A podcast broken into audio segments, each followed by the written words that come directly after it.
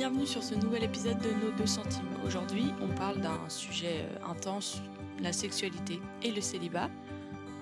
On discute avec Sophie et euh, on pensait que c'était important de préciser au début qu'en fait on a l'air d'être sûr de beaucoup de choses, mais plutôt on voudrait vous partager nos questions et nos réflexions du moment. Donc voilà, ce qu'on pense, ce à quoi on réfléchit en octobre 2021 sur la sexualité et on essaie de répondre à cette question le fait d'être un être sexué et un être sexuel influence notre manière de vivre le célibat. On a beaucoup de questions, quelques réponses et surtout quelques non-réponses. On sait que c'est pas la bonne réponse, mais on voudrait vous inviter à réfléchir avec nous et voilà, on espère que ça va susciter des conversations avec vos amis, d'autres réflexions et je vous souhaite une bonne écoute et un bon épisode. Waouh Ça non plus en introduction. Si ça marche, ça marche. Donc aujourd'hui, on parle avec Sophie. Moi c'est Sophie, donc on est deux Sophie autour de la table. Il fallait faire la blague, n'est-ce pas Et on parle du sujet de la sexualité, du célibat et de la sexualité. Du coup, Sophie, qui es-tu? Est-ce que tu veux te présenter pour commencer Quelle grosse question. Euh, ben, je m'appelle Sophie, euh, j'ai 26 ans, j'habite à Lyon, je bosse dans le marketing digital à plein temps et je fais aussi des études de théologie en parallèle. Mm. Voilà, j'aime bien le thé, euh, j'aime bien lire, j'aime bien dormir. Dormir? Ouais, Dormir, c'est la vie. J'adore dormir. C'est vrai. Ouais, passion. Mais je suis d'accord, moi aussi j'ai une passion pour le sommeil. Pour la mayonnaise et pour le sommeil. Ah waouh Trop bien. du coup, tu es aussi célibataire. Je suis aussi célibataire, oui, pardon, je l'ai pas dit. Non, mais c'est important qu'on le précise que pour que euh, sur le célibat, c'est des célibataires qui traitent le sujet. C'est vrai. C'est bien aussi. C'est mieux. Bah, je sais pas. Des fois c'est bien, des fois c'est pas bien. Bref, voilà. Du coup, euh, tu es célibataire et en ce moment, pour toi, ça ressemble à quoi d'être célibataire? Comment tu le vis? En ce moment, ça ressemble à voir mes amis Ouais. et regarder des films. Ouais. Et, euh, et je le vis plutôt bien. Euh, je pense qu'en 2021, je lutte plus que d'habitude avec la solitude. Ouais. Je l'ai remarqué cette année. Donc c'est un peu plus difficile sur certains points, mais ça me bouffe pas au quotidien. Enfin, je veux dire, Ouais. je le vis quand même plutôt coolement. Après, moi, je suis très à l'aise avec euh, le fait d'être toute seule. Ouais. Et donc, euh, ça se passe très bien. Ouais, trop bien. Mm. Tu penses que la solitude, c'est par rapport au Covid ou euh, Non, je pense pas que c'est le Covid. Je pense que c'est le fait de pas avoir euh, quelqu'un qui genre un genre d'appartenance absolue, c'est un Mhm. peu dur en ce moment pour moi ouais. parce que c'est quelque chose que j'ai pu avoir par le passé Ouais. et euh, qui me manque. Ouais. Donc je pense que c'est ça qui fait que c'est Ouais. Je comprends. Du coup, c'est ce que tu penses qui est le plus dur dans le célibat, c'est ce manque d'appartenance? Ouais, qui est pas un manque d'appartenance dans le sens où évidemment tu peux avoir, tu peux avoir, vivre ça avec tes amis, euh, avec, enfin moi par exemple je vis avec l'église et tout, mais euh, ce truc où tu sais tu, je trouve qu'il y a quelque chose dans le couple ou en tout cas dans la relation amoureuse qui, euh, où t'as l'impression vraiment une, une appartenance Ouais. euh, telle que tu sais que t'as un genre partenaire de vie forever et Ouais. il te connaît, tu connais, genre tu as Ouais. juste besoin de regarder dans ses yeux et t'es en mode ok j'habite quelque part dans quelqu'un, Ah, genre je suis quelqu'un, c'est super. Enfin sans dire que tu peux pas être quelqu'un toute seule, bref. Oui, oui, voilà, oui. mais non, mais ça rajoute une dimension, ouais, un, Ouais. un 3D, quoi, c'est clair. Trop bien. Exactement. Donc, t'as- il y a d'autres choses que tu trouves dures dans le célibat? Non, je pense que c'est un, c'est vraiment ça. Et l'autre truc qui est dur, en fait, c'est pas tant euh, le célibat, mais surtout euh, la pression sociale qui est autour de ça, Ouais. qui rend le truc dur, en fait. Tu penses que sans la pression sociale, euh, ce, ce besoin d'appartenance s'exprimerait moins fort? Non, je pense qu'il serait toujours là, mais Ouais. par contre, je pense que j'aurais pas à gérer au quotidien les discussions, les regards, les, Le questionnement. et les questionnements des Ouais. autres, en fait, Ouais. sur ma vie, et qui, du coup, rendent les choses des fois un peu difficiles. C'est vrai. La pression sociale, c'est compliqué. Mhm. Alors du coup, c'est une très bonne transition parce que la pression sociale, elle vient un peu des célibataires, mais aussi des familles et des gens mariés. Qu'est-ce que tu aimerais dire aux gens mariés dans ta vie? Franchement, j'aimerais leur dire profitez, les gars. Ouais. Euh, parce que c'est vraiment un cadeau quand tu trouves quelqu'un sur cette terre que tu aimes et qui t'aime et que tu peux partager un truc ensemble. C'est dingue. Et je sais que c'est pas facile au quotidien, forcément. Mais, euh, mais franchement, j'ai envie de leur dire mais, mais kiffez vos lives. Et, euh, et c'est tout, quoi. Enfin, c'est tout. ouais, trop bien. Ouais. Alors du coup, en ce moment, tu dis que c'est un- enfin, en 2021, c'est un peu plus difficile le, le manque d'appartenance, de, de besoin d'appartenance, qui pourrait enfin, ce besoin qui s'exprimerait que dans le couple, mais qu'on peut quand même trouver dans nos amitiés dans d'autres euh, relations dans nos vies. Mais comment est-ce que tu surmontes ces moments où c'est difficile? Euh, je mange du chocolat en regardant des films d'amour. en toute transparence, ça fait partie des trucs que je fais. Euh, non, un doux mélange entre ça, euh, voir mes amis. Ouais. En fait, je crois que voir ses amis, c'est un peu l'outil le plus puissant que tu as contre la c'est solitude dans la vie. Mhm. Et bah, moi, Dieu, forcément, un impact sur ça dans ma vie. En fait, juste lui Mhm. parler, Ouais. écrire. Moi, j'écris pas mal dans mon carnet Ouais. et souvent j'écris à Dieu. Ouais. C'est plus simple de lui écrire que de lui parler des fois Mhm. sur certains sujets. Et du coup, euh, je lui écris. Ça, ça m'aide de ouf. En fait, j'ai remarqué que les... globalement, les trucs qui sont difficiles en général dans la vie, si tu y fais face en en parlant ou en écrivant dessus, euh, ça aide beaucoup, beaucoup à, euh, à ressentir, en fait. À Ouais. ressentir sans que ça t'écrase, Ouais. Donc, euh, ouais, ça. Donc, euh, mes amis, euh, Dieu, et puis, et puis du chocolat, quoi. Parce que toujours dans la vie, c'est important. Oui, c'est un, un ensemble de facteurs qui fait qu'on qu'on surmonte les moments difficiles. Ouais. Le chocolat est un, un des facteurs. La problématique, c'est quand le chocolat devient le seul facteur. qui Tout fait à fait. Faut pas que ce soit juste du cho- chocolat. Ça Ou juste pas. nos amis. ou juste- Ouais, exactement. Et donc là, on a parlé des choses qui sont difficiles, mais qu'est-ce que t'aimes bien dans ton célibat? Il a aussi des choses que t'aimes bien. j'imagine. Il y a plein de trucs que j'aime trop. Ben, franchement, euh, c'est un peu cliché, mais l'indépendance, la liberté, moi, vraiment, c'est un truc que j'adore. J'adore le fait que je fais ce que je veux de mon planning, Ouais. euh, que je prends les décisions que je veux et qu'en fait, il n'y a que moi-même et, Ouais. euh, et Dieu dans la décision, entre guillemets. Aussi, j'adore le fait d'avoir une chambre à moi. Ça, c'est un truc vraiment que je chéris parce que je trouve que c'est. C'est vrai, j'avais jamais pensé. Ouais, moi, ça, c'est ultra euh, fort. C'est un cadeau pour moi. C'est vrai. Maintenant que tu le dis, je pense à l'état de ma chambre que je t'ai montré tout à l'heure. Exactement. Je suis là, je pense que s'il y avait une autre personne qui vivait là, Non, mais en je plus, ne supporte mais en plus, moi, je suis ultra maniaque, donc vraiment, genre, ma chambre, elle est nickel tout le temps. Mais non, mais juste le fait de, en fait, rentrer chez toi le soir et d'avoir un lieu, un sas où tu peux juste être toi sans avoir personne qui te regarde et qui te Ouais. parle. Là, je sonne vraiment ermite, mais c'est un peu ça que je mais ressens. c'est incroyable. Et j'adore ça. Ouais. Mm, C'est un cadeau. C'est vrai. Bah ouais, parce que quand je, lundi, je suis rentrée de week-end et j'ai dormi, je fais plein de siestes. Ben, Bah voilà. si j'avais eu une autre personne avec moi, peut-être que la personne, elle aurait pas eu la même manière de se reposer, on aurait dû faire des compromis. Ouais, exactement. Et il y a quelque chose de riche aussi là-dedans. euh, Enfin, tu vas Ouais. apprendre de l'autre de se reposer différemment, etc. Mais c'est vrai que moi, j'apprécie. euh, Ouais. Et de quelle manière ton célibat est-il fructueux ou fécond?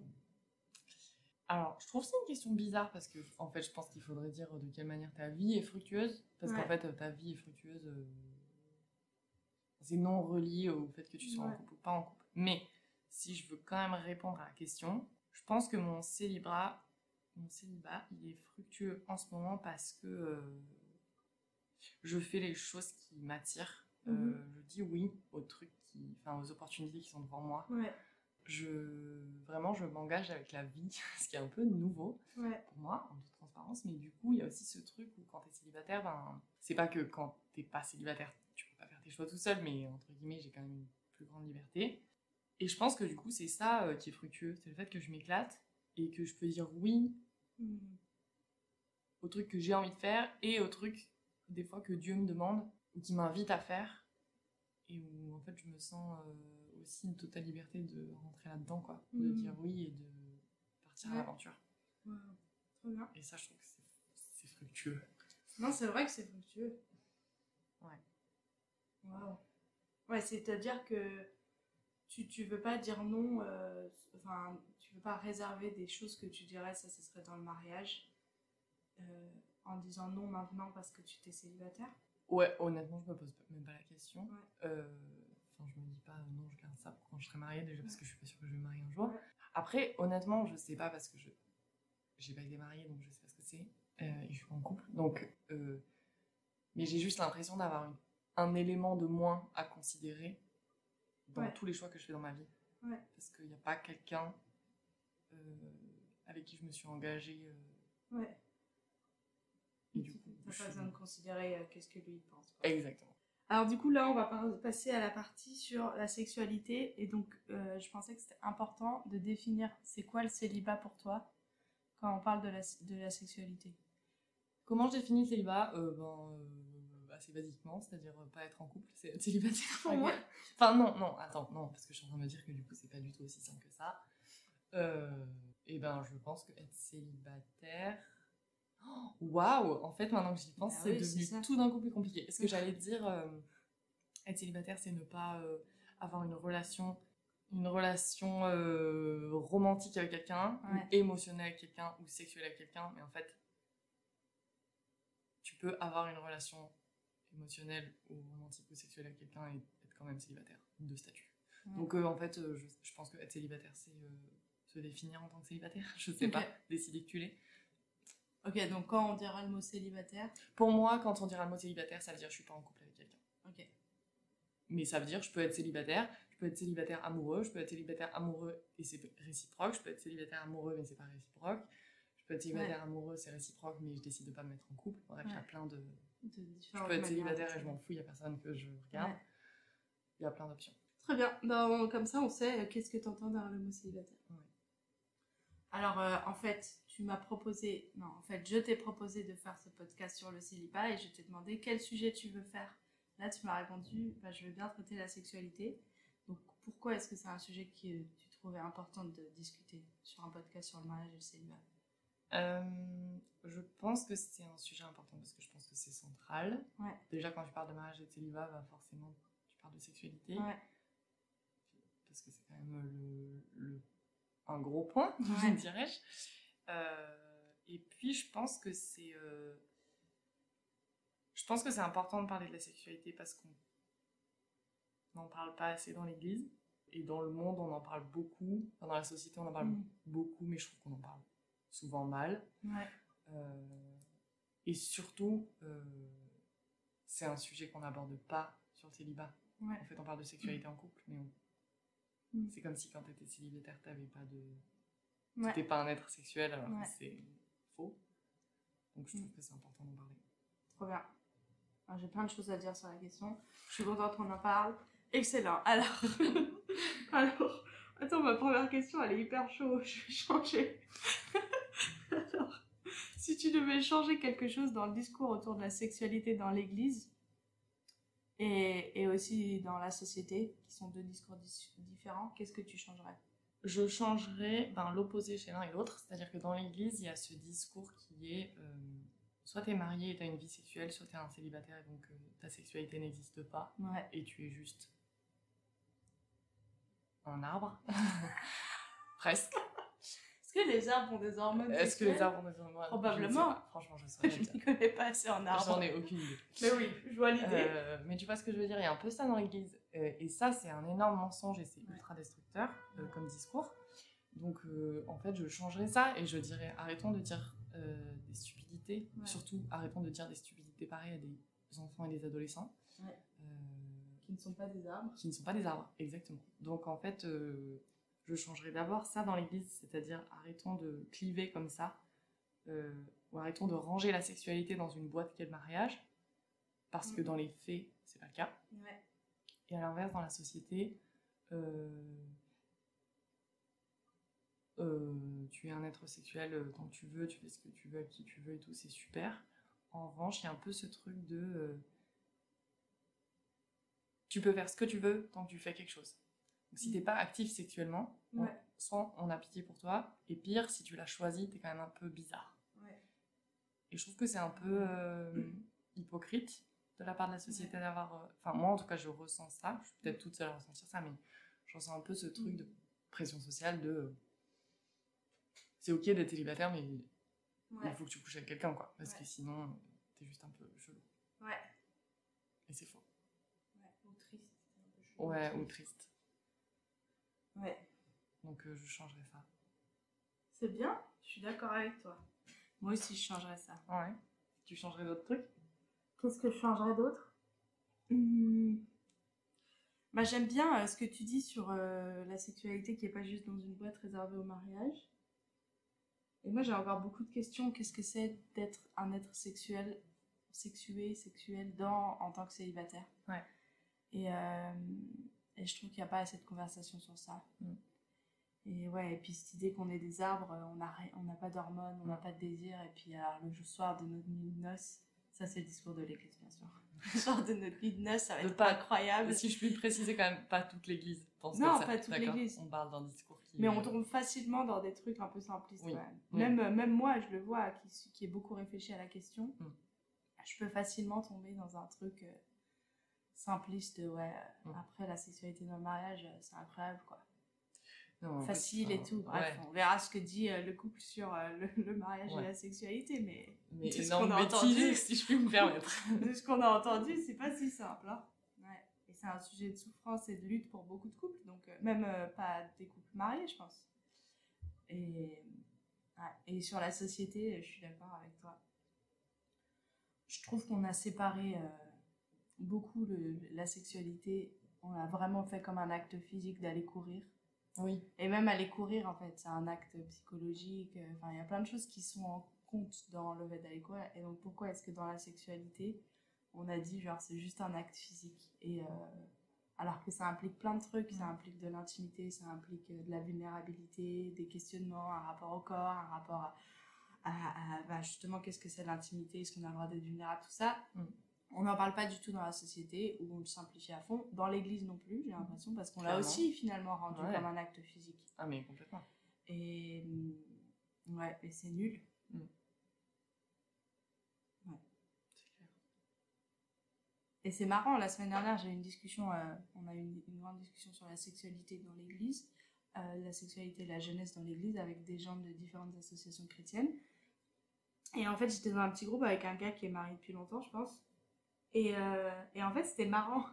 Parce que moi, j'étais là, genre, je disais, ouais, bah, on devait écrire une phrase de euh, pourquoi est-ce que Dieu se mêlerait de ta vie sexuelle? Il y a un livre comme ça qui est sorti il y a pas longtemps. Wow. Et il fallait répondre à cette question euh, si un jeune nous demande pourquoi Dieu se, mêle de ma vie, se mêlerait de ma vie sexuelle. Et c'était très intéressant comme question. Mm. J'ai trouvé ça hyper. Enfin, de réfléchir à qu'est-ce qu'on répondrait à ça. Et en gros, le gars, il dit bah parce que euh, la sexualité, c'est pour le mariage. Et moi, j'étais là, genre oui, mais enfin, en même temps, Dieu nous a créés comme des êtres sexuels, qu'on soit mariés ou non. Et je sentais le gars, en fait, il. Parce que, il- en fait, on sait pas, justement, si on dit que la sexualité s'exprime que dans le mariage, on sait pas ce qu'on fait euh, de la sexualité dans le célibat. Et puis surtout, c'est grave parce que ça veut dire euh, si ta sécurité, elle s'exprime dans le mariage et que c'est la raison pour laquelle Dieu euh, a envie d'avoir une discussion avec toi sur le sujet, Ouais. ça veut dire qu'il s'en fout de toi quand tu es célibataire. Enfin, je veux dire, c'est, c'est une énorme absurdité de dire un truc pareil. C'est vrai, mais c'est aussi, c'est aussi révélateur du fait qu'on sait pas, il y a ce, ce statut de vide Ouais. pour les célibataires, et, euh, et donc moi j'étais là, ouais, mais moi non plus, je sais pas en fait. C'est quoi être un être sexuel en tant que célibataire? Je sais pas non plus, mais. Ouais. Ouais. Donc, ok. Euh, ça, c'était ce qu'on devrait changer, ce qu'on voudrait changer dans le discours sur la sexualité. Mhm. Donc, ça, ça ressemble à quoi justement la sexualité en tant que célibataire? Je pense que. C'est trop bizarre de dire je pense que sur un sujet alors que vraiment c'est un sujet que je maîtrise pas du tout. Donc Non, je suis en train vraiment de. Pour le C'est le motif du, du podcast, c'est euh, pas parce qu'on a balancer rien à mon dire. histoire à deux balles. Euh, non, je pense que c'est différent pour, ça, pour chacun. Ouais. Je pense que c'est jamais la même chose. Je pense qu'il n'y a rien de constant. Ouais. Euh, comme dans tout, en fait, ça dépend de plein de choses. Encore une fois, comme je l'ai dit au départ, c'est ultra différent ta sexualité si tu es célibataire et content et satisfait, célibataire et amoureux et euh, en âge, et amoureux et c'est réciproque, ou pas du tout, ou euh, t'as les hormones en feu parce que c'est comme Ouais. ça, euh, je sais pas, t'as vu un film qui, qui t'a trigger et c'est fini, tu vois. Enfin, en fait, euh, je pense que du coup, ta sexualité, elle ressemble à plein de trucs Ouais. en fonction euh, de ton contexte.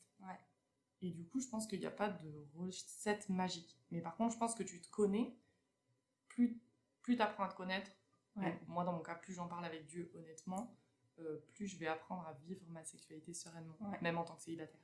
Et euh, je trouve qu'on peut se culpabiliser facilement, surtout quand on est jeune, parce qu'il y a plein de discours ultra culpabilisateurs dans l'église. Ouais. Euh, moi, très jeune, j'ai eu besoin, pas de rejeter complètement le discours ou de l'intégrer à ma pensée, mais de le questionner en fait, Ouais. de le considérer, de le remettre en question, de pourquoi Mm. il y a cette injonction dans l'Église de euh, il faut pas coucher avant le mariage, qui est franchement une phrase ultra destructrice, Mm. et euh, et pourquoi euh, il y a qu'est- qu'est-ce qu'il y a derrière ça? Mm. Qu'est-ce que ça veut dire pour moi? Qu'est-ce Ouais. que qu'est-ce que Dieu en pense? Euh, Comment je peux en parler avec Jésus? Parce qu'en fait, cette culpabilité qu'on fout sur les enfants et les jeunes, enfin pour moi c'est vraiment euh, l'inverse de ce qu'on est censé euh, Mm. faire et puis surtout enfin c'est un peu anti nomique anti Mhm. peu importe si on considère que Jésus c'est vraiment la personne qui est venue justement pour enlever la culpabilité Ouais. et qu'ensuite on te fout un fardeau pareil sur le dos quand t'as 12 ans alors que enfin vraiment moi je je suis en train de m'éloigner complètement du sujet mais je je je milite Ouais. je veux militer pour qu'on arrête de balancer euh, cette phrase aux gamins de 12 ans Ouais. euh, de pas coucher en mariage parce que déjà à 12 ans euh, pour la grande majorité d'entre nous on a déjà vécu ou entendu ou vu des expériences sexuelles Ouais. souvent non consenties donc en fait c'est euh, d'une violence infinie de balancer ça sur un gamin de 12 ans. Euh, qui a déjà pas du tout processé Ouais. ce qui lui est arrivé jusque là et en plus euh, c'est c'est pas suffisant ça veut rien dire en Ouais. fait de dire couche pas avant mariage Ouais. ça veut rien dire parce que tu définis pas ce que c'est coucher avec quelqu'un. Évidemment, c'est un truc que tu définis jamais parce qu'il y a plein de flots autour de ça. Et donc ça maintient ce discours que la sexualité c'est, pour la faire courte, hein, la pénétration dans le mariage.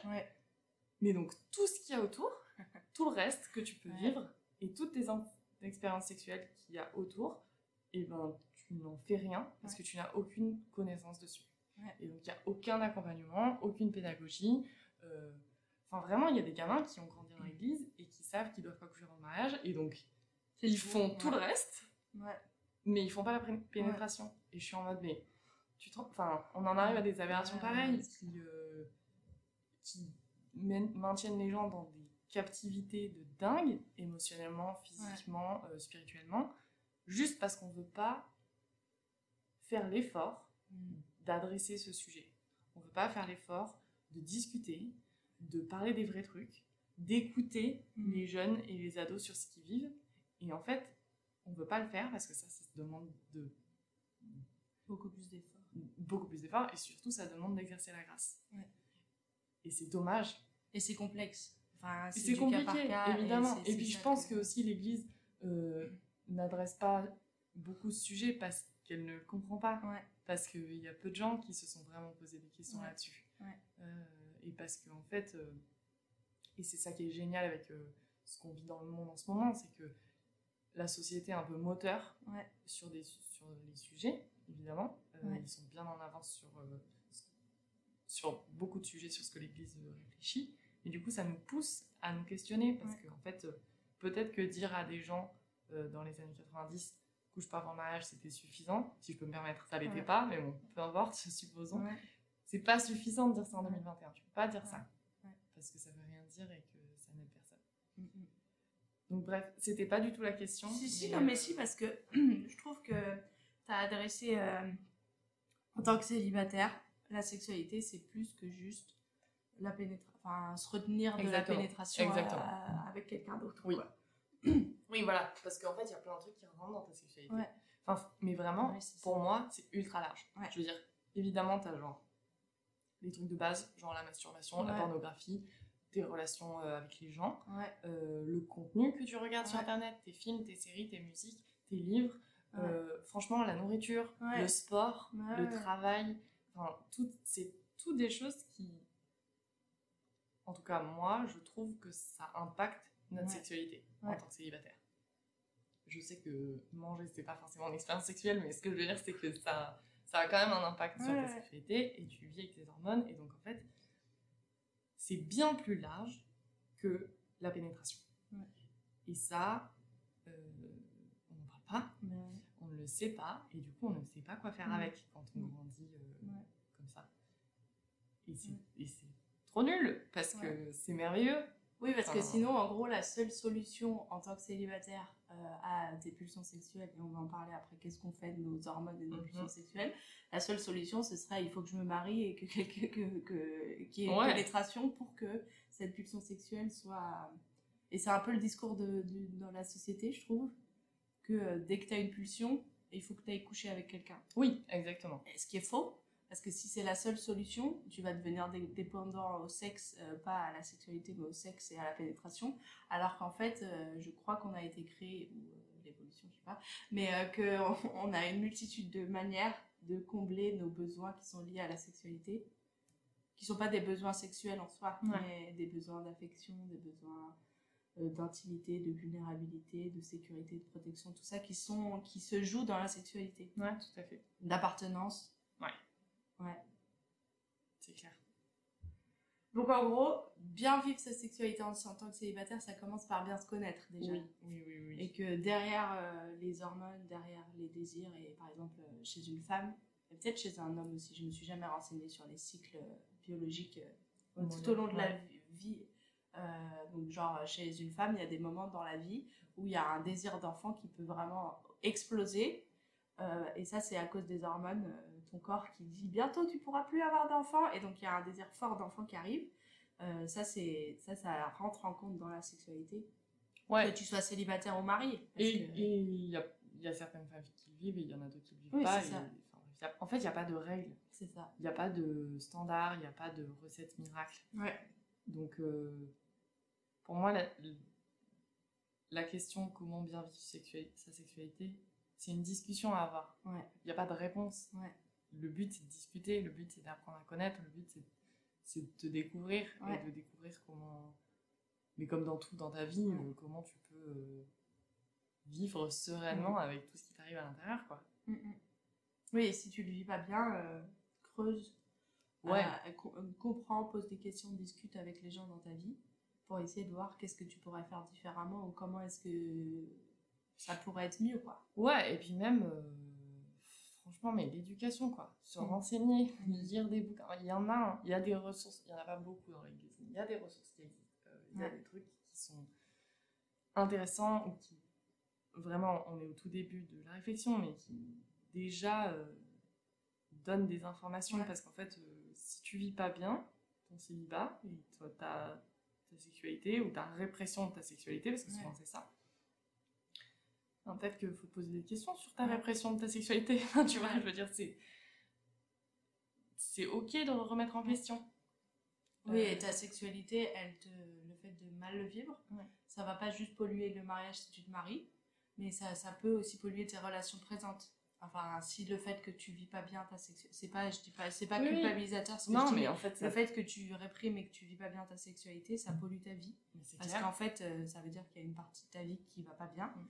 Et donc, euh, en fait, tu peux être libéré de ça. Donc, va Ouais. chercher des réponses parce qu'il y a des réponses. Oui, et puis euh, quand tu es dans une position comme ça de répression, enfin je parle de répression parce que j'ai vu vraiment beaucoup, beaucoup de jeunes, et moi la première pendant un temps, euh, où vraiment ben, t'intègres ce truc de ok, bon ben j'ai pas le droit d'avoir une sexualité parce que je suis pas mariée.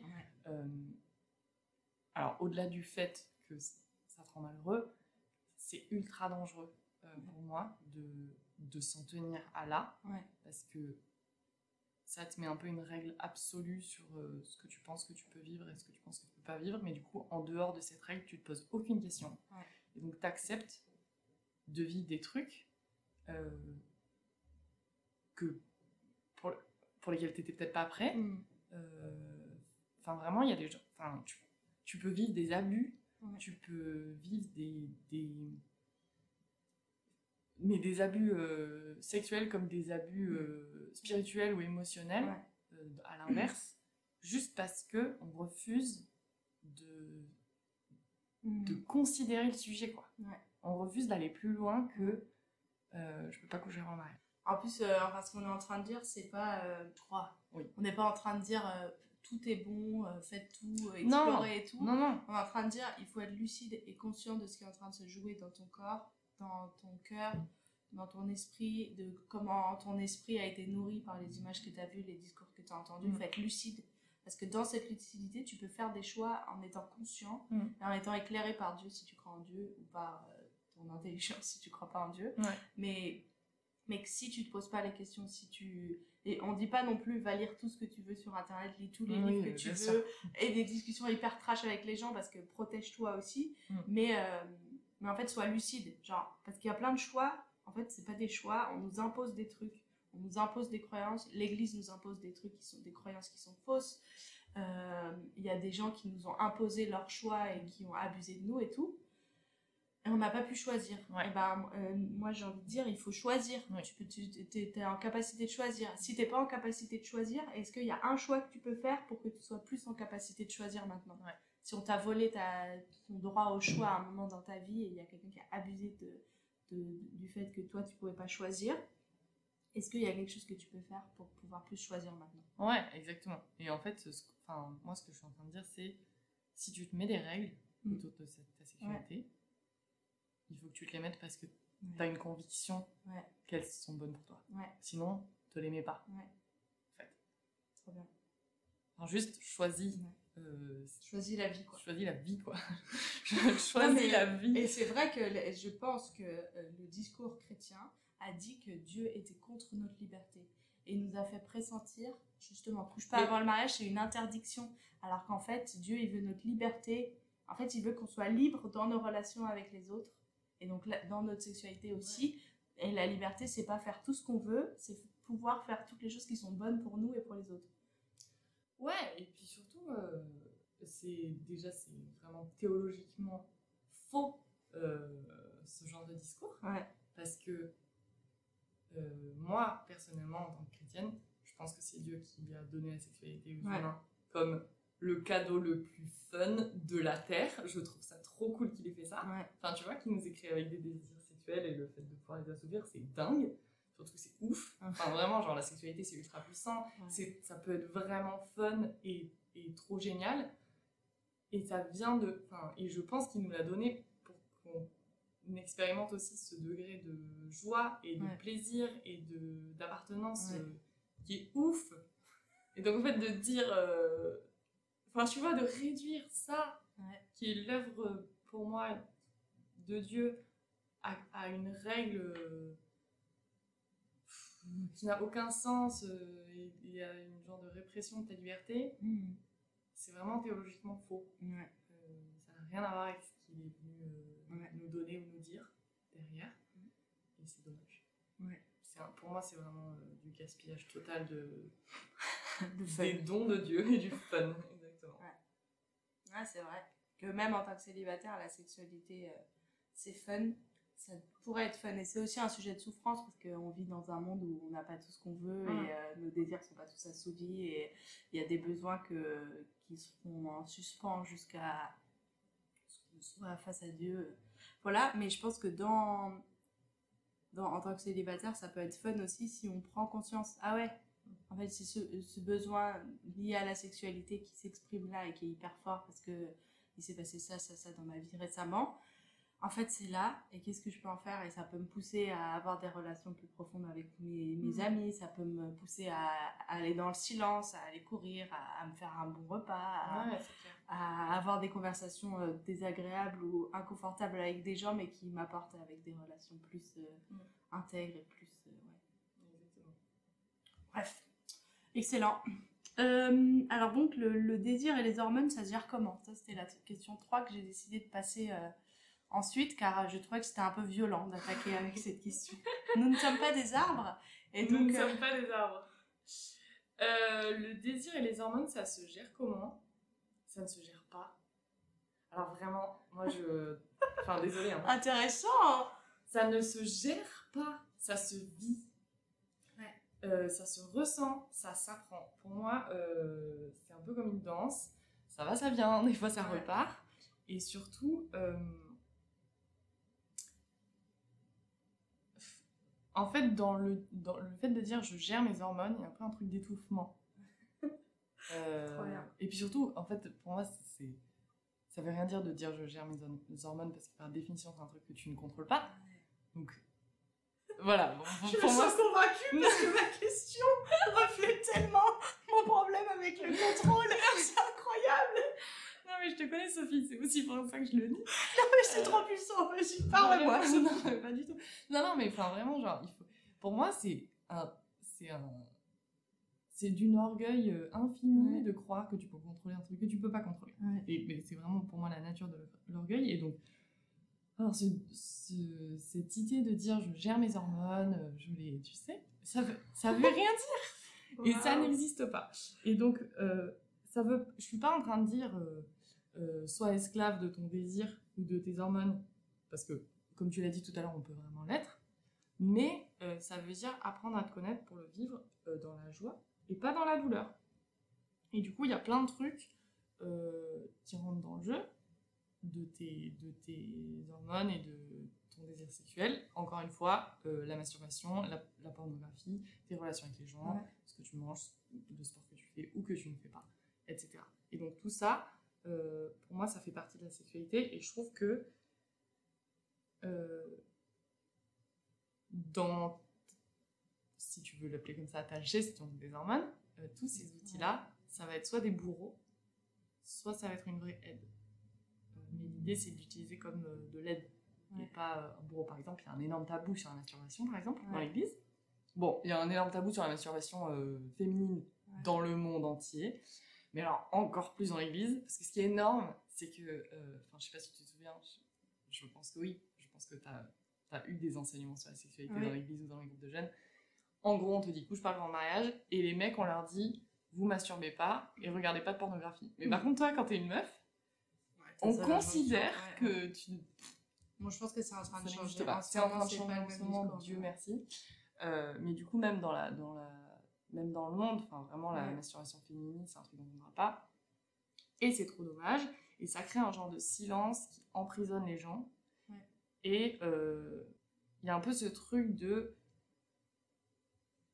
On n'en parle pas, ou alors on dit sous-entendu dans l'église que la masturbation c'est un péché. Ouais. Euh, alors que, alors là, pour le coup, bon, honnêtement, s'il y a des théologiens euh, qui ont des super des avis sur la question, euh, je suis tout oui d'entendre, mais je n'ai lu nulle part dans la Bible ce truc, Mhm. si je puis me permettre. C'est écrit nulle part. Nota bene. Donc je Ouais. le dis, Ouais. ça n'est pas écrit. Ouais. Euh, voilà, donc on se calme déjà avec ce sujet-là.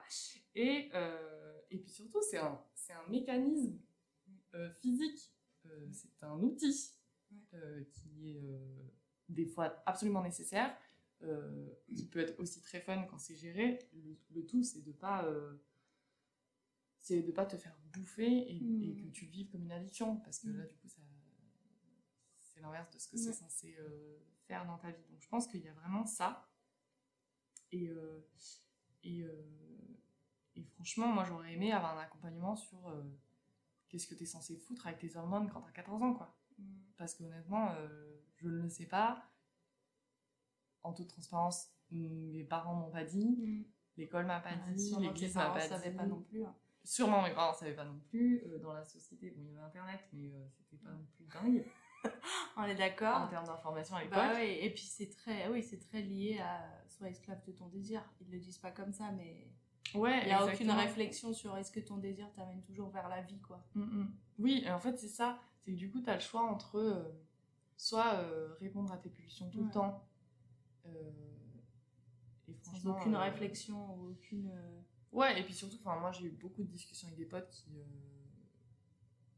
filles ou garçons, qui m'ont Ouais. dit que, l'addiction que tu peux trouver dans la masturbation, c'est vraiment une addiction qui est difficile à vivre parce Ouais. qu'il y a beaucoup de honte attachée à ça. Et donc t'es là tout seul dans ton truc et tu t'enfermes et tu Ouais. t'isoles parce que personne n'en parle et t'arrives pas à t'en sortir. Ouais. Euh.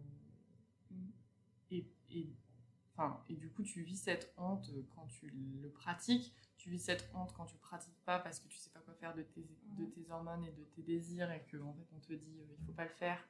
Et du coup, toi, t'as 12 ans. euh, et en Pas fait, bien, donc, quoi. euh, tu comprends que t'es quelqu'un d'horrible alors que pas du tout. Enfin, pas du tout. Et c'est super grave. Euh, c'est super grave. Donc, donc pour moi, gérer ces hormones, ça n'existe pas. Euh, je pense que ce que tu peux faire avec tes hormones, c'est euh, les, euh, les écouter, Mm. apprendre à les connaître. Un peu comme. Bon, là pour nous, c'est les filles, on commence à avoir un peu de c'est pas que c'est plus facile, mais disons, comme on vit un cycle, aussi bordélique que ton cycle puisse être, euh, tu vis quand même un cycle. Mm. Et moi, par exemple, c'est vraiment super récent que j'ai appris à, le- à le connaître. À peu près, je sais, euh, tu vois, Mm. je sens très bien, Mm. ah ben en ce moment j'en suis là, et donc il se passe ça dans ma vie, il se passe ça dans ma tête, il se passe ça dans mon corps. Ouais, Mais en fait, je pense que c'est pareil avec euh, toutes tes hormones de toute la vie. ouais, Euh, si tu apprends à les connaître, tu vas être en paix avec eux. Ouais. Et ça va être tes Ouais. amis, ça va pas être tes ennemis. Et tant que tu vis tes hormones comme un truc que tu dois gérer ou repousser ou, ou à qui tu dois te soumettre en toutes circonstances, en fait, tu es tout le temps dans un, un état de captivité. Ouais. Que tu les repousses ou que tu t'y soumettes sans questionnement, et ben, tu es en prison. Et ta vie, c'est pourri quand tu es en prison. Ouais. Surtout quand tu es en prison dans toi-même, à cause de toi-même. Enfin, je veux dire, psychologiquement, ça fait des dégâts hein, de, Mmh, de penser comme ça. Que... Oui, parce qu'en fait, les hormones, euh, des fois, ça crie euh, si je suis pas. euh, si je. Comment on dit en français Si j'ai pas. Je relâche pas ma pulsion maintenant, je vais mourir. C'est un petit peu ça que ça dit, Mhm. les hormones, des Mhm. fois, genre, euh, je vais Ouais. mourir là euh, si euh, j'ai pas une relation sexuelle avec quelqu'un. Euh, en fait, ça, ça crie super fort, mais ça crie pas pendant très longtemps. Enfin, et ça peut crier Ouais. pendant genre plusieurs jours, mais je veux dire, en termes biologiques, quand tu étudies les, les poussées d'hormones, ça dure quelques minutes, quoi. Oui, Ou et, plus, ça euh, dépend pour des gens. ouais. Mais je veux dire, en fait, euh, tu peux l'entendre, l'accueillir en disant Oui, alors je vois qu'il y a un messager dans mon corps qui me dit que si je ne fais pas ça, je vais mourir. en réalité, ce que cette hormone est en train de me dire, c'est de pouvoir ouvrir les guillemets et donc l'accueillir comme ça. euh, ça libère de, de juste se soumettre au truc. Si je fais pas ça, je vais mourir. Ouais, et puis, euh, quand tu l'écoutes, il y a aussi plus de solutions que le, le satisfaire ou pas le satisfaire. Oui, oui. Enfin, tu vois ce que je veux dire? Oui. Il y a plus de solutions. Vraiment, c'est genre, euh, va, va courir. Ouais. Bon, moi, je cours pas, par exemple. Donc, des fois, pour moi, c'est plutôt euh, mange un truc. Ouais. Fais une sieste. Ouais. Euh, je sais pas, lis un bouquin. Arrête de regarder euh, cette série. appelle quelqu'un, arrête de regarder cette série. Euh. Et des fois, c'est la masturbation. Mm. Parce qu'il faut aussi le dire, enfin, tu vois, il y a un moment. Après, je- oui, ça dépend. En fait, je pense que ça dépend de la liberté que chacun reçoit par rapport à la masturbation. Ouais, tout à Si c'est un truc qui va t'embarquer euh, et que tu vas pas Oui. réussir à contrôler, euh, bah, t'embarques pas dedans, quoi. Oui, mais si tu peux. t'arrives à, je, je- je reviens sur le mot contrôle, mais Oui. si t'arrives, si tu t'arrives à ne pas être esclave de ça, ça veut dire que ça veut dire que t'es pas esclave de ça. oui, oui, oui. Mais après, pour moi, il n'y a pas d'absolu. Enfin, Moi, je, je peux pas dire à quelqu'un. euh, Non, non, je le dis pas, mais je dis connais-toi toi-même Oui, et exactement. si tu sais si t'es esclave et si t'arrives pas à être dans la mesure Ouais. euh, sur le sujet de la masturbation, bah, peut-être qu'il faut que tu trouves d'autres formes euh, pour accueillir tes hormones, quoi. Et encore une fois, euh, si tu es dans une situation d'addiction, Ouais. il y a de la grâce pour ça ouais, aussi. Ouais, c'est clair. Enfin, vraiment, c'est ok. Enfin, c'est ok. C'est dur parce Mm. que ça te rend malheureux. Donc, non, c'est pas ok dans le sens. je, tu je voudrais pas te laisser. Enfin, moi, je, je voudrais pas me laisser dans cet état. Euh, mais il y a de la grâce. Et puis il y a plein de gens qui, oui, il y a plein de gens qui connaissent ce que tu vis. Quoi. Ouais, et ça, c'est un- ça c'est fou. Parce que moi, je me souviens, en fait, je pense que le, en fait, le gros sujet des hormones, quand même, c'est euh, la communication aussi entre les gens. Ouais. Parce que moi, je me souviens euh, de la toute première fois qu'une pote à moi m'a- dit. Je me souviens, on était en visio en plus. J'étais euh, pas en France et, et on s'appelait par Skype. Et on n'avait jamais parlé de ça. Ouais. Et, euh, mais vraiment jamais. C'était pas un sujet qu'on abordait. Moi, c'était un sujet que j'avais jamais abordé avec Ouais. personne. J'ai toujours été un peu euh, réac quand j'étais ado sur euh, les enseignements que j'ai reçus sur le sujet. Donc j'étais, j'étais pas euh, en mode j'ai intégré le discours absolu, mais quand même. Mais tu l'avais fait juste intérieurement, t'en avais jamais parlé Exactement. avec les gens. Ouais. Bref, on se Skype et elle me dit Sophie, faut que je te parle, j'ai un problème avec la masturbation. Et en fait, elle a foutu un pied dans la porte ce jour-là. Ouais. Mais genre, c'est dingue depuis ce jour dans ma vie. Et franchement, je lui en suis encore énormément reconnaissante. Ouais. Parce que ça a ouvert une conversation euh, qu'elle avait jamais eue, que moi j'avais jamais eue. Ouais. Euh, et ça, ça va très vite parce que du coup, à partir du moment où t'en parles, t'en parles avec tout le monde. Ouais. Et moi, en fait, j'ai découvert en l'espace de quelques mois que toutes oui. mes copines vivaient la même chose que moi. Oui. Incroyable. Et donc ça, c'est dingue, tu vois. Il y a aussi ce truc de... euh. Si tu te sens euh, dans la honte et dans l'addiction et isolé, mais ne reste pas quoi. Tu l'es pas. Mais faut en parler autour de toi. Il y a plein de il y a des gens qui peuvent t'aider. Et peut-être qu'il y a personne. euh, Enfin, tu vois, peut-être tes parents ils sont pas euh, là pour t'écouter, c'est ok. Ouais. Euh, mais enfin, je veux dire, il y a, y a plein de gens. Il y a ton Ouais. médecin, il y a le planning familial, il y a des pasteurs dans l'église qui sont pas tous des idiots, d'accord? Il y a des gens qui sont super. C'est vrai. Euh, Il y a des amis, il y a a d'autres adultes autour de toi. Il faut juste que tu parles à des gens à qui tu as confiance. Ouais. Parce que je pense qu'il faut du discernement avec à qui on parle. parce qu'il y a Ouais. des gens qui peuvent aussi faire beaucoup de dégâts. Mais, euh, Mais s'il y a quelqu'un avec qui tu as eu beaucoup de dégâts, qui t'a dit n'importe quoi, en fait, il y en a d'autres qui te diront pas n'importe Il y quoi. en a, il y en a d'autres qui ne diront pas n'importe quoi. Et donc je pense que ça aussi, ça aide de dingue d'en parler. Ouais, c'est vrai. Pour apprendre à accueillir tes hormones. J'a- j'a- J'arrête de dire gérer tes hormones. Super J'ai bien compris qu'on ne peut plus les gérer. C'est vrai. Dans la vision chrétienne des choses, du coup, on n'arrête pas de dire, on n'entend pas de pénétration avant le mariage, en tout cas. On ne parle pas du reste de la sexualité, mais, mais en fait, si on se marie jamais, toi, tu as dit que tu savais pas si tu allais te marier. Mm. Est-ce que ça change quelque chose si tu avais l'assurance que tu te marierais jamais?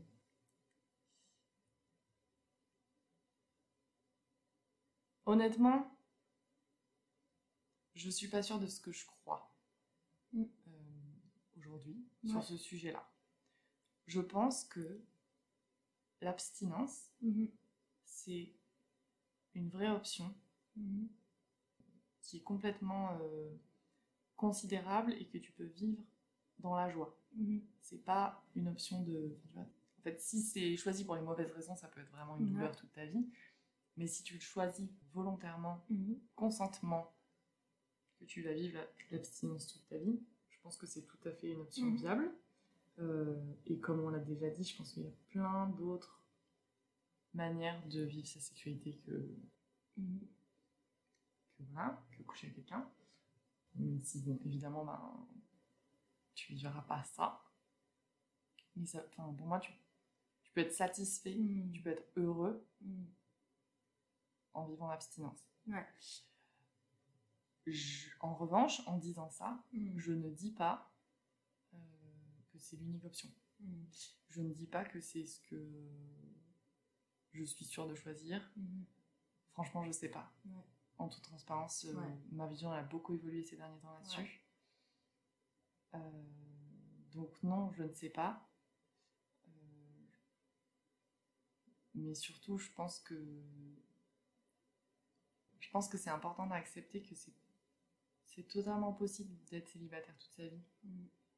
C'est pas euh, triste. C'est pas un chemin de mort. C'est pas un chemin Ça de peut mort. être un chemin Ça de peut être un chemin de vie, exactement. Et euh, ça peut être génial ta vie. Mhm. Ça peut vraiment être ouf. Euh, mais encore une fois, c'est ouf quand tu te connais, je pense. Mhm. Et surtout, moi je pense que le problème c'est de se dire euh, soit je vais être célibataire toute ma vie parce que je serai jamais aimée. Et là, dans ce cas-là, il y a un- Mhm. je, je vous invite à Mhm. aller consulter un professionnel de santé mentale, parce que je pense que c'est pas juste. Ou de se dire, euh, je pense que Dieu me demande d'être célibataire. Pour les personnes dans l'église qui pensent ça, euh, je vous invite à reposer la question régulièrement quand même, parce Mhm. que c'est tout à fait une possibilité, mais c'est aussi totalement une possibilité que ça n'est vraiment pas le cas. Ouais. Je suis pas sûre que tu puisses faire un choix euh, long terme, Mhm. parce que je- tu sais pas ce qui va se passer dans ta vie. Mhm. Enfin, tu vois, moi, je peux pas décemment te dire, euh, là, j'ai 26 ans, euh, aujourd'hui, par exemple. Ouais. Je... Moi, j'aimerais bien me marier un jour, Ouais. parce que ça m'attire beaucoup. En revanche, j'ai aussi fait un chemin Mhm. où je me suis dit, c'est carrément possible que je me marie jamais. Ouais. C'est carrément possible que je sois jamais en couple. Ouais. J'ai dû faire un chemin d'acceptation de Mhm. ça parce Ouais. que je pense que c'était plutôt, c'était pas tant euh, le fait de me préparer à être célibataire toute ma vie, mais c'était plus le fait de déconstruire cet absolu euh, but qu'on fout sur les gens euh, de se marier T'es en couple, ouais. à la Disney quoi. Enfin Ouais. vraiment t'es une princesse, t'attends ton prince. C'est une énorme connerie ce truc. Et c'est problématique parce que t'imagines, euh, t'attends toute ta vie, exactement, Mhm. c'est ça la question. Mhm. Et donc ça c'est nul en Mhm. fait. Moi j'ai envie de te dire mais Ouais. enfin j'ai envie de me dire. Et, euh, et on verra demain, quoi. Mm. Enfin, honnêtement, j'ai j'ai pas la place. euh, et en toute transparence, j'ai pas la force émotionnelle de me demander euh, ce que je vais faire les 50 prochaines années avec ma sexualité. Euh, J'estime. Mais il n'y a que- rien que tu ferais différemment aujourd'hui si tu savais que tu serais célibataire toute ta vie. Non. Non, parce qu'aujourd'hui, j'en suis arrivée à un point euh, où je la vis, ma Ouais. sexualité. Où je la. Enfin, non, elle est pas. C'est pas complètement. Pas... Enfin, tu vois, c'est pas complètement parfait. J'ai encore plein de questions. Il y a encore plein de moments où c'est vraiment genre maladroit et inconfortable et chiant. Mais. Mais comme la vie, quoi. Mais comme la vie, exactement. Ouais. Mais je, je suis pas dans une position où je suis en mode. euh, je répresse Ouais. tout désir. Et, Enfin, tu vois, ça n'a ça n'a pas de sens pour moi. Ouais. Enfin, et en plus, c'est pas juste que ça n'a pas de sens, c'est que je ne suis pas capable. Vraiment, en fait, moi, c'est juste. J'ai j'ai eu toute cette réflexion sur la sexualité tôt dans ma vie parce que euh, je me suis rendu compte que j'ai- j'avais pas le pouvoir de contrôle que, je, que je croyais qu'on m'avait dit que j'avais. Et donc, à partir de là, euh, Ouais. je peux pas mentir. Donc, euh, j'ai accepté que c'était un truc que je devais vivre Ouais. et avec lequel je devais composer. Mais alors, moi, je rajouterais sur la question, je me pose la question à moi-même. Je me dis, il y a des choix que je fais qui rendent euh, mes hormones plus intenses dans ma vie. Ouais. Donc, notamment les choses que j'écoute et que je regarde. Et si je sais que je suis célibataire pour longtemps, si je veux me rendre la tâche plus facile, je sais qu'il faut que je fasse des choix sur euh, comment je nourris ma sexualité. Ouais, je vois ce que tu veux dire.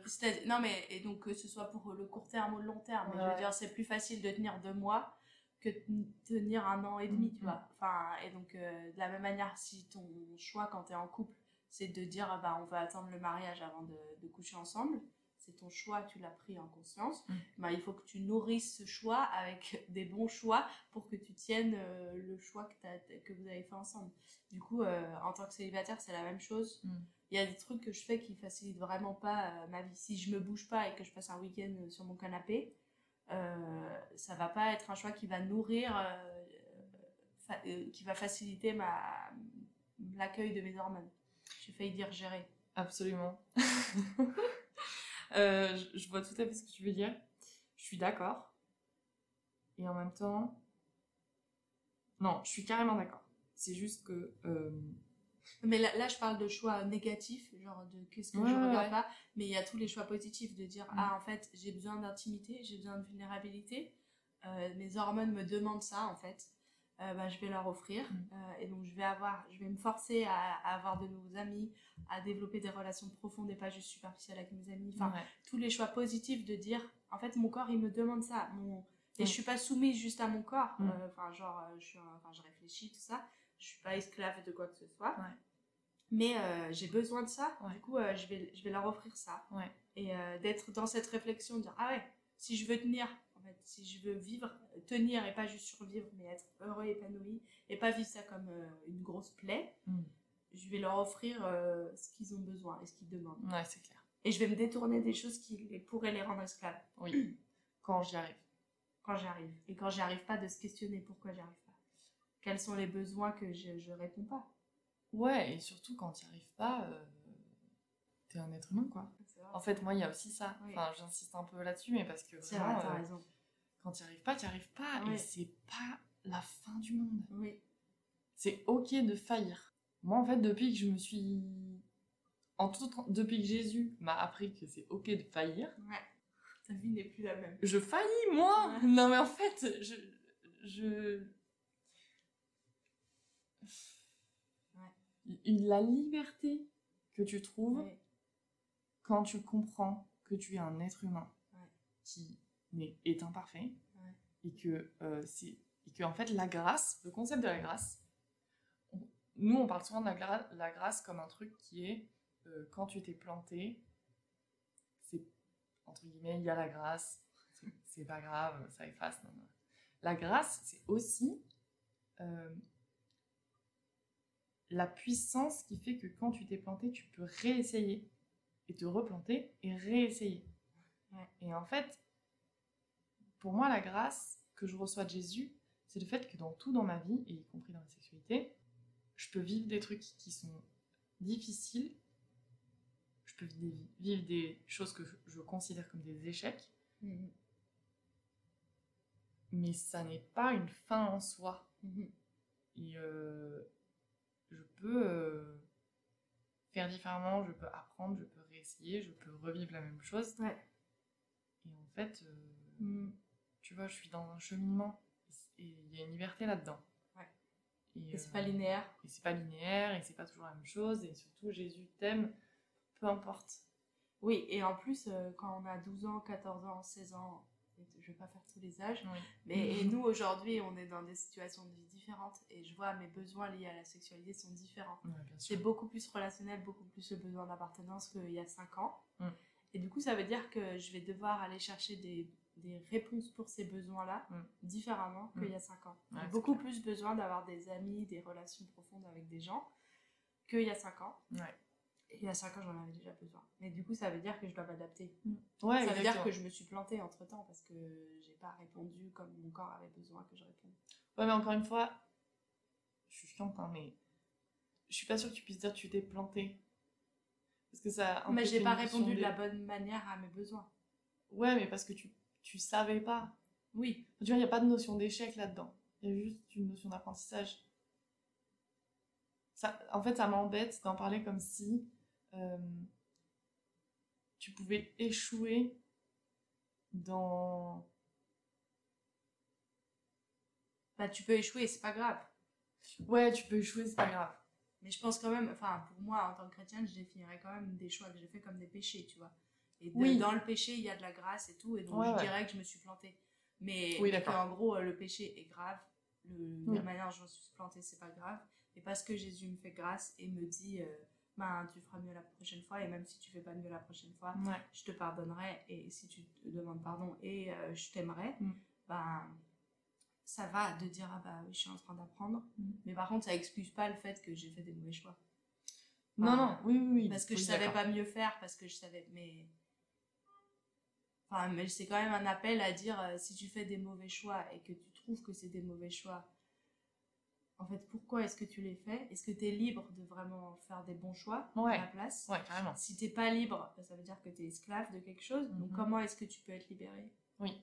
Et va vers la vie, va vers la liberté, quoi. Ouais, ouais, tout à fait. Et encore une fois, tu vas pouvoir y aller à partir du moment où tu vas connaître. Ouais. Tu sais, il y a ce verset qui dit, euh, c'est Jésus qui parle, et il dit, euh, vous connaîtrez la vérité et la vérité vous rendra libre. Et je sais qu'il y a un, un gros Mm. sujet sur qu'est-ce que c'est la vérité, mais bon. Ouais. Moi, je crois que dans ce verset, euh, ça parle vraiment du fait de, quand il dit, vous connaîtrez la vérité, il y a, vous connaîtrez la vérité qui est la personne de Jésus, parce Ouais. que la personne de Jésus, c'est la vérité. Ouais, Donc il y a qui est Dieu, mais il y a aussi euh, qui je suis. Et en fait, à partir du moment où tu, où tu connais de plus en plus qui tu es Mm, mm. et qui est Dieu, ça, ça se rejoint. Tu vois ce que je veux dire? Ça va ensemble. Et là, tu es libre. Parce que tu es libre de comprendre que tu es un être humain imparfait, qui, fait des, qui fait des erreurs, que Dieu, c'est un Dieu qui t'aime et qui fait grâce, mais que tu es aussi un être humain que Mm. Dieu a rendu libre et que donc tu peux faire des choses que tu crois que t'es pas capable de faire. Et c'est ça qui est ouf avec Dieu, c'est qu'en fait tu piges qu'il y a quelqu'un qui t'aime tellement fort que tu as toute la liberté d'être ce que tu as envie d'être au-delà de ce que ton enfance, tes parents, ta société te dictent que tu es. Et ça c'est grandiose pour moi. Ouais. Ça c'est le truc. C'est incroyable. Franchement, c'est le feu. Pour le coup, ça c'est le fun, Ça, tu vois. Non, vrai. Et c'est une grâce de Jésus. Et donc, et pour moi, c'est pareil dans la sexualité. C'est juste comprendre que euh, tu peux vivre autre chose que ce que euh, tes pulsions ou la société ou Ton histoire. ton histoire t'a dicté. Ouais. Tu peux. T'es esclave de rien. Tu peux être, tu peux choisir Tu d'être peux choisir. esclave, d'être esclave de rien. Ouais. En tout cas, tu peux être libéré. Oui. Si, euh, si ça peut prendre du temps, beaucoup de travail, Ouais. euh, beaucoup de, de, de pleurs et de difficultés, mais c'est vrai. Dans la sexualité, on peut être libre. Mais carrément. Ça, c'est une très bonne nouvelle. Ça, c'est une très bonne nouvelle. Ça, c'est c'est ouf. Euh, ça me fait un peu halluciner. Là, j'ai un peu un moment de waouh parce que m'entendre à 26 ans me dire Ouais, je peux être libre dans ma sexualité, c'est pas un truc que j'aurais dit il y a quelques années. Tu vois. ouais. Trop beau. Et donc, ça, ça fait trop plaisir. Ça, c'est vrai. Waouh. C'était intense. Je trouve que c'était un beau mot de la fin. C'était un bon mot de la fin, ouais. Est-ce que tu as un autre mot de la fin que tu voudrais dire? Non. non, je pense que c'est déjà super. Non, si- Que dire? Moi, je dirais un truc qu'on a déjà dit, je crois, sur la série sur l'énagramme. En fait, des fois, on a peur de regarder en nous, parce qu'on a peur de ce qu'on va trouver. Oui. Et sur la sexualité, on- il y a des trucs qui sont terrifiants en nous. Mm. Euh, mais en fait, quand on les regarde en face, c'est mo- beaucoup moins terrifiant que ce qu'on pense que c'est. Comme euh, dans notre chambre, quand on a l'impression qu'il y a un monstre et qu'en fait, on allume la lumière et c'est juste le porte-manteau. Mm. Et euh, juste, il faut qu'on allume la lumière. Mm. Peut-être qu'on n'est pas capable de le faire tout seul. On n'est sûrement pas capable de le faire tout seul. Mais euh, le nombre de fois où euh, je suis en- euh, avec des amis ou en session avec ma thérapeute et quoi, et euh, d'un coup, il y a, j'ai cette réalisation Ah, mais c'est pour ça que j'ai fait ça Et que j'étais pas capable de le découvrir toute seule. Pourquoi j'ai fait ça et tout ça est lié à la sexualité ou pas bah, C'est ce qu'on disait, la vérité qui est en nous, Mm. on a, ça nous fait flipper. Ouais. Mais en fait, si on croit vraiment en la grâce de Jésus, on peut allumer la lumière. Et Ouais. toute notre vie, en fait, c'est allumer la lumière Ouais, pour voir qu'est-ce qu'il y a. Euh, ça, c'est le travail de toute notre vie. Mais euh, en fait, il faut pas qu'on ait peur de regarder en, en nous-mêmes. Oui. Parce qu'en nous-mêmes, on trouve rien de, enfin, on trouve rien de, de, libé- enfin, de libérateur. Mm. Je crois que la liberté, elle se trouve pas en nous, elle se trouve en Jésus vraiment.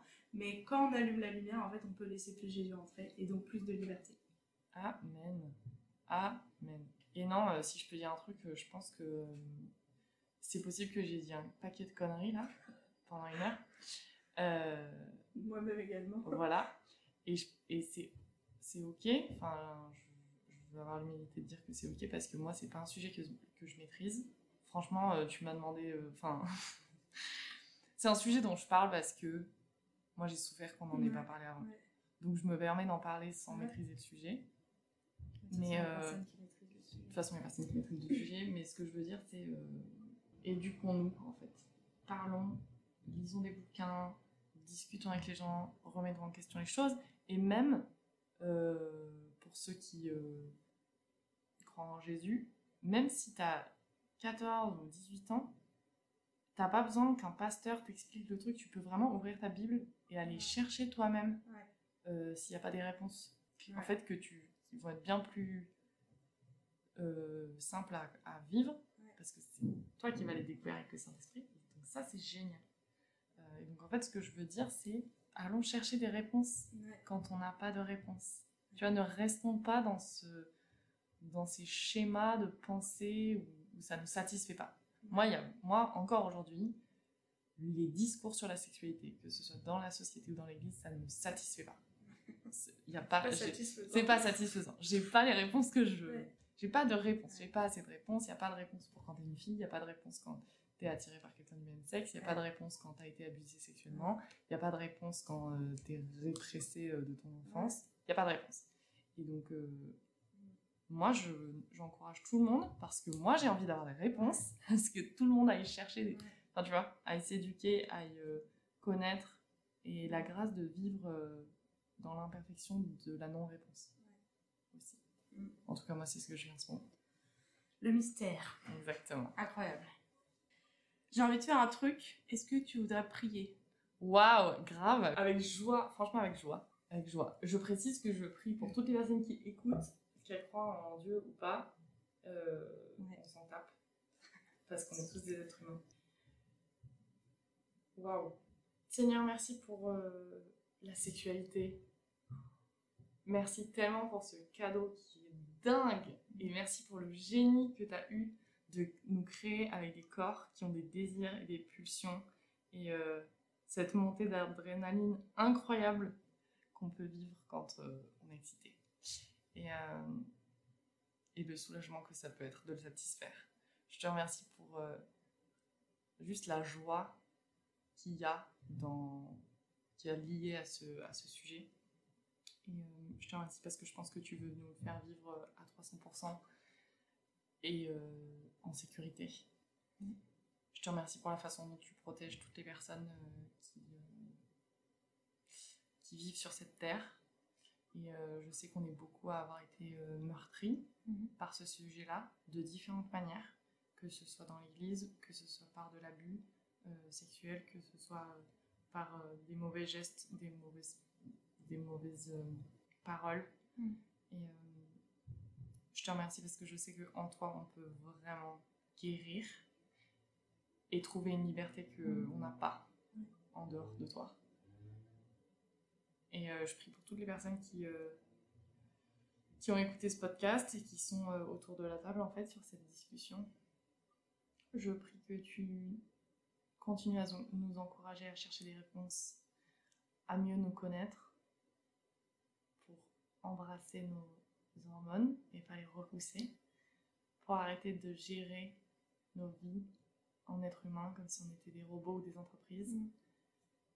mais que tu puisses nous encourager à faire ce que toi t'as fait sur Terre, Jésus, c'est-à-dire vivre, rencontrer des gens, discuter, aimer, servir et sortir de la captivité, Seigneur. Mm.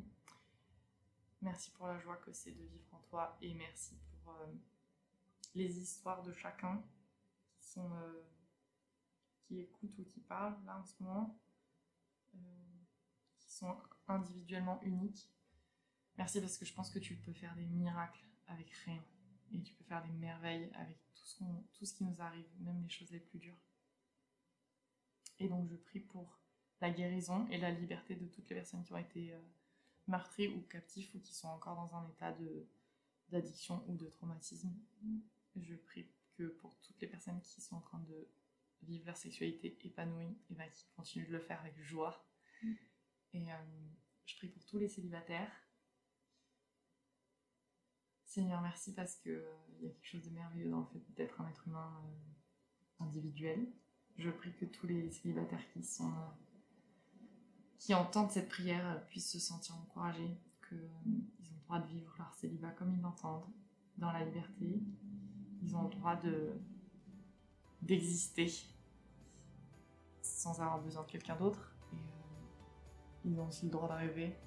Ils ont le droit de vivre une sexualité qui euh, va plus loin que juste euh, coucher avec quelqu'un ou ne pas coucher avec quelqu'un.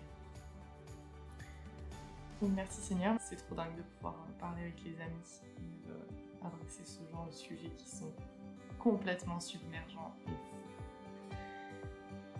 Voilà, merci beaucoup pour qui tu es et euh, pour cette journée. Bénisses toutes les personnes qui ont écouté ce podcast et que tu leur donnes une belle journée et des jolies choses. Amen. Waouh, c'était d'une intensité, Sophie, merci. Je meurs. merci beaucoup. Merci à toi, trop sympa.